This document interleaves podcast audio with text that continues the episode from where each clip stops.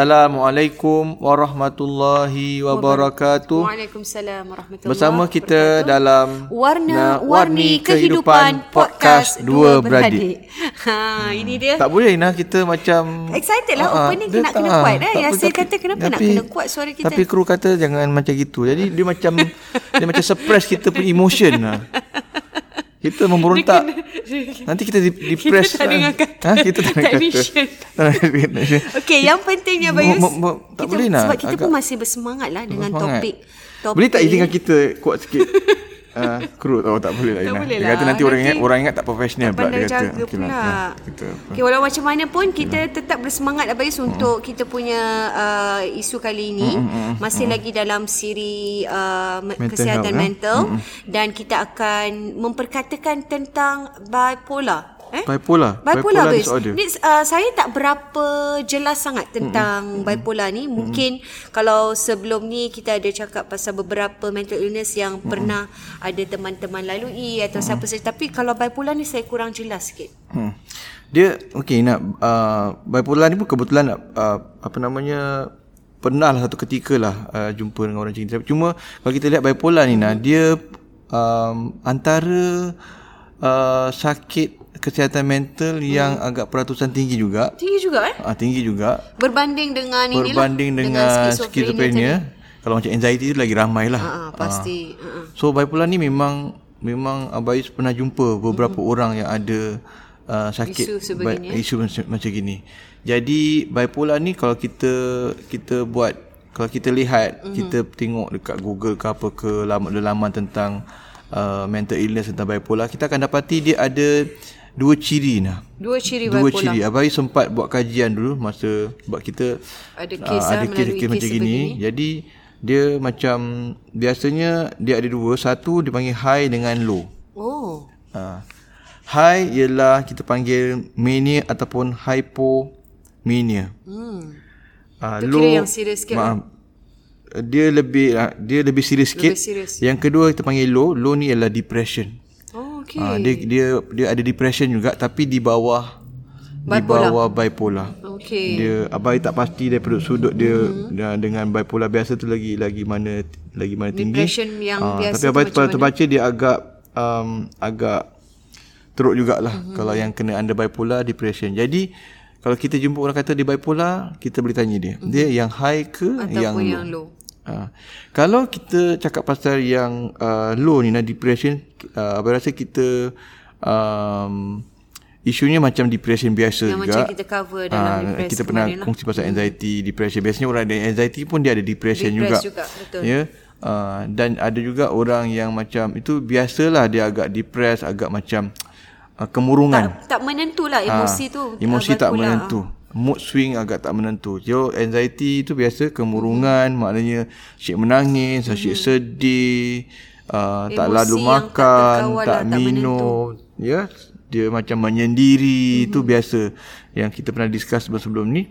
Uh, namun kalau macam yang yang, Yang high ni, eh, lah. high, ya. high ni yang macam ciri-ciri hypo- hypomania atau mania ni ciri-ciri yang dikaitkan dengan bipolar. Mm-hmm.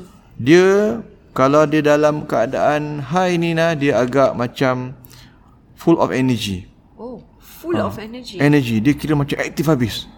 Jadi dia punya minda tu sentiasa, Sentiasa bergerak. bergerak, sentiasa nak buat. Jadi orang tak terkawal Ina. Mm. Orang tak tak boleh cope dengan dia. Mm-hmm.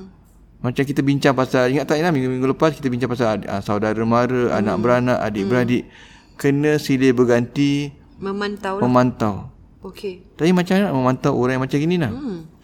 Orang yang high ni. Kalau Sebab dia, dia dia full of energy tu macam mana? tak tidur Ina. Tak tak boleh tidur. Tak boleh tak Sebab tidur. fikiran dia bergerak. Ha. Minda dia berpusing. Kena kena makan ubat lah. Kena Oh, makan okey. ubat dan uh, itu akan lebih dia kontrol lah. Mhm. Mm-hmm. Uh, kalau yang jenis tak makan ubat ataupun macam melawan sebagainya, mm-hmm. tak boleh tidur. Mm-hmm. Bila tak boleh tidur, Dah macam-macam lah fikir. ah, bila tak boleh tidur Ina ah. dan dan okey Ina, ciri-ciri mental illness Ina kalau kita dalam rancangan yang pertama ni kita kita bincang kemarin ialah antaranya ialah dia affect cara dia membuat decision making. Oh, Ha, affected dia decision making punya. Dia punya cara dia buat keputusan. Dan dan uh, itu yang mem- boleh membahayakan. Yalah. Itu yang boleh membahayakan. Jadi Sebab keputusan dia buat tu kita takutlah kan tak pasti dan- suasana keadaan macam tu. Betul dan bipolar juga kalau kita tengok dalam artikel-artikel tentang bipolar mereka juga banyak dikaitkan dengan tendensi untuk nak suicide lah, suicide thought.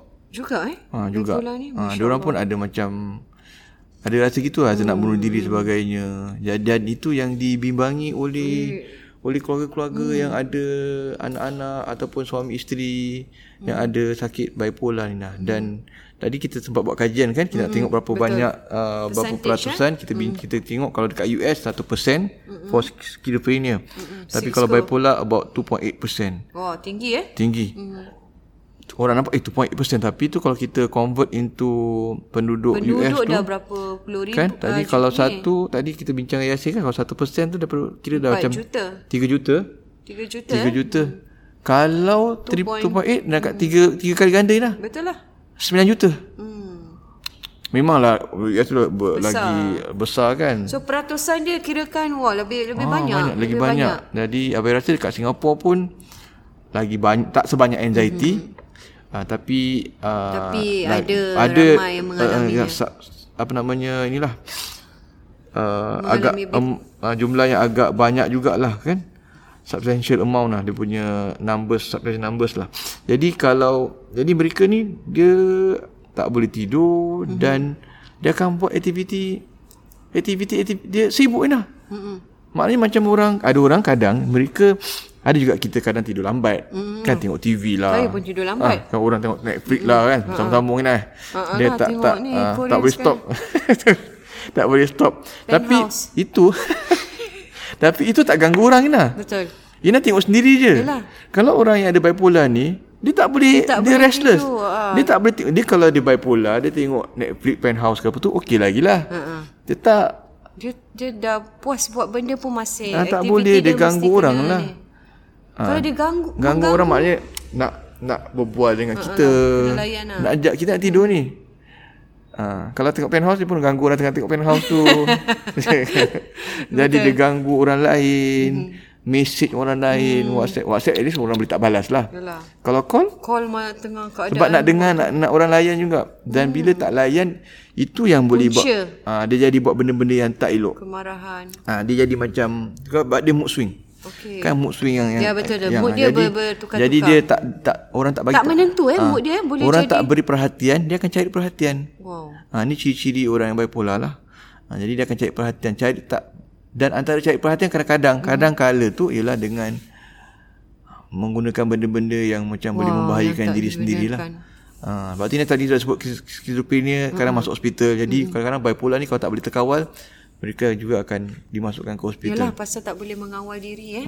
Jadi daripada mereka uh, ber, ber apa tu bertindak yang ganas ah eh kirakan dan bipolar ni maknanya kalau dia tak boleh handle dia bukan dia mengacau keluarga dan juga siapa sajalah Siapa tak saja. kira Siapa saja. jadi yang dia rasa jadi nak maknanya hubungi. macam saya katakan tadi sama juga kita eh dalam kita punya kalau Ina perasan kita punya saranan dan nasihat mm-hmm. dalam mengendalikan orang yang ada sakit bipolar sebagainya banyak kat- banyak daripadanya tak ada tak ada ubat yang seperti, betul ah, yang seperti yang skizofrenia, betul-betul seperti bipolar, hmm. dia balik kepada bagaimana mereka dapat mengurangkan. Maknanya more tu rajin makan ubat lah. Jadi dia akan kurangkan dan boleh tidur, boleh rehat. kurang-kurangnya kurang bukan baik terus Ah, baik Dia akan rehat, dia akan bila makan ubat dia akan rehat, lebih tenang, boleh tidur. Sebab kalau tidak tak tidur nah. Mungkin untuk dapat boleh tidur tu dah cukup bagus lah eh, untuk mereka yang macam Ya, ni. betul. Jadi itu yang kadang-kadang mereka mungkin kalau ada yang mendengar kata, ada yang tak dengar kata. Hmm. Kalau yang tak nak makan ubat macam mana? Masya Allah. Jadi tak boleh tidur lah. Jadi dalam hal ni seperti kita nasihat kita dalam uh, yang Episod yang sebelum ni. episod sebelum-sebelumnya keluarga Ina. Betul. Sekali lagi, peranan. Keluarga peranan. dan bukan satu. Tetapi seluruh Bukan mak saja, bukan, Bukan bapa, bapa, saja tetapi seluruh adik-beradik, adik-beradik, siapa sajalah siapa kalau ada saja. dalam satu rumah tu. sistem tu dalam satu rumah tu. Jadi sebab kalau satu orang macam mana nak cope? Mm-mm. Kan kita kita nak buat kerja rumah kita. Betul. Kita uh, ada pekerjaan kita. Betul. Mungkin kadang-kadang ada di kalangan yang mungkin ekstrim mereka terpaksa berhenti kerja lah. Hmm.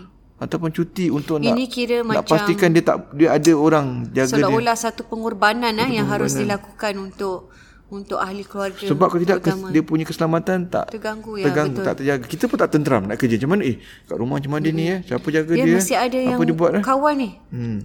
Sebab 24/7 tu dia punya mood bertukar-tukar. Bertukar-tukar. Kita tak tahu.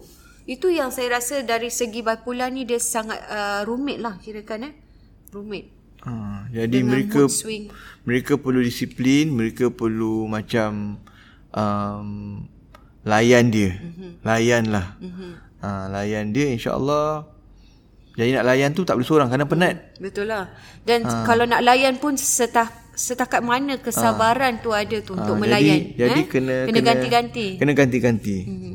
Dan ini dan dan ma- paling penting juga macam mana sakit-sakit mental illness yang lain mereka semua kena tahu dan faham Ina. Ingat tak Ah, kita bincang? Sekali lagi. Ha, tahu orang dan faham. sekeliling ni juga mesti tahu Mesti dan tahu faham. dan faham maknanya mereka juga uh, ikuti Kedua kena research lah, kena, kena belajar, research kena dapat mak- tahu. maknanya pergi uh, biasanya kalau orang yang sakit-sakit macam ni dia hmm. akan mereka keluarga pun kena masuk course tu juga. Hmm. Keluarga Betul, pun kena betul. pergi workshop juga. Keluarga hmm. pun mesti pergi kursus-kursus yang sebahagian daripada kursus yang dia yang dihadiri oleh Terapi pesakit tu. Terapi. Jadi mereka tahu apa terapi yang mereka Boleh mereka ajarkan. yang pesakit tu kena dan bagaimana mereka boleh ajar. Hmm. Yang Abai pernah kongsikan re- relaxation therapy hmm. dan juga tentang apa namanya uh, uh, bagaimana nak lawan minda hmm. kita negative thought negative Nak tenangkan belief suasana. bagaimana nak tenangkan bagaimana nak pujuk untuk makan ubat bagaimana apakah sikap-sikap dia orang yang dementia ni semua hmm. kita bincangkan kemarin kan betul. um, dementia ni macam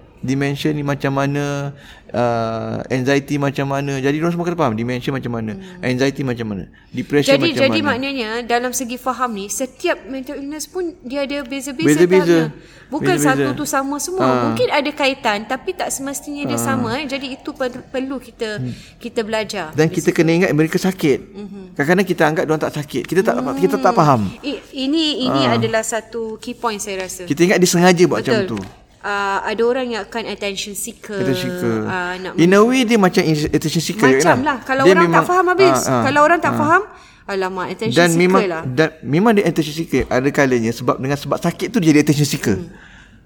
Sebab sakit tu. Hmm. Kerana penyakit. Dengan sakit tu. Dia sebenarnya sebab dia nak perhatian Betul lah. memang betul attention seeker tapi kerana sakit tersebut. Kalau dia tak sakit mungkin dia boleh Takkanlah dia berdikari, nak uh, dia boleh buat hal dia tapi Sebab oleh itu kerana yang mungkin kadang-kadang orang yang uh, macam abang cakap attention seeker ni kalau dalam family kalau kawan-kawan juga mungkin yang akan rasa macam tu ala attention seeker lah. Kesian eh? Sebab apa? Sokongan tu tak ada lah dari teman-teman. Jadi kita mungkin juga adik-beradik ah. Adik-adik mungkin cemburu Asyik Cemburu dengan dia je. Dengan ya. kita Jadi- tak jadi- layan. Tapi jadi sebab tu, sebab tu kena faham. Hmm. Kenapa mak bapak Layan hmm. dia je? Kenapa dan saya rasa Ataupun kenapa mak bapak kita macam Kadang mak bapak yang macam tu Sakit macam tu. Hmm, betul betul Ha, kita pula kena layan mak Kena kita. faham. Kan dah besar, kenapa nak gini? Anak pula kena layan mak. Mak pula action, eh, mak pula attention seeker daripada anak Yalah, Ina. betul. Macam mana? Dan, dan saya rasa macam kita cakap yang sokongan tu dan uh, me, perlu di-explainkan lah. Hmm. Eh? Macam kalau anak-anak yang kena, ibu bapa kena explain lah anak-anak yang lain. Kan? betul. Kalau ad- adik-beradik Betul, kena, betul. ibu bapa kena, jadi mereka harus explain Betul. dengan yang lain. Mereka perlu berkongsi sama-sama. Berkongsi sama-sama. Mak ni bagi tahu ni uh, abang kau, ni Sebenarnya adik ni, kau, ya, uh, betul. ni adik kita, ni adik-adik kita, ni bapak. Bapak macam gini, mak macam gini. Hmm. Sakit mak ni macam Tak gini. boleh gini, Ah, tak dia boleh tak boleh gini, dia kena sensitif kepada gini, kena dilayan. jaga sepanjang masa. Kalau tak layan jadi apa? Hmm. Dia bukan nak buat macam tu, macam anxiety, macam dementia. bukan Dia bukan, nak macam sengaja macam tapi dia ada minda ni macam gitu. Hmm. Of course dia pun kena perbaiki, dia pun kena lawan juga. Tapi kita pun akan lagi Kita sebagai memudahkan dia. Beri sokongan. Ah, kita kena bagi sokongan dan support. Dan saya rasa dengan memang sangat betul dengan sokongan yang kuat dari keluarga tu juga dengan sendirinya pesakit tu akan hmm. merasa macam eh mereka masih lagi dipedulikan Masih, Yus? betul, ha. Daripada yang buat tak tahu buat ini makin teruk makin emosi ni Makin dalam emosi. dalam diri Dan yang mereka. paling bimbang ialah keselamatan ni nah.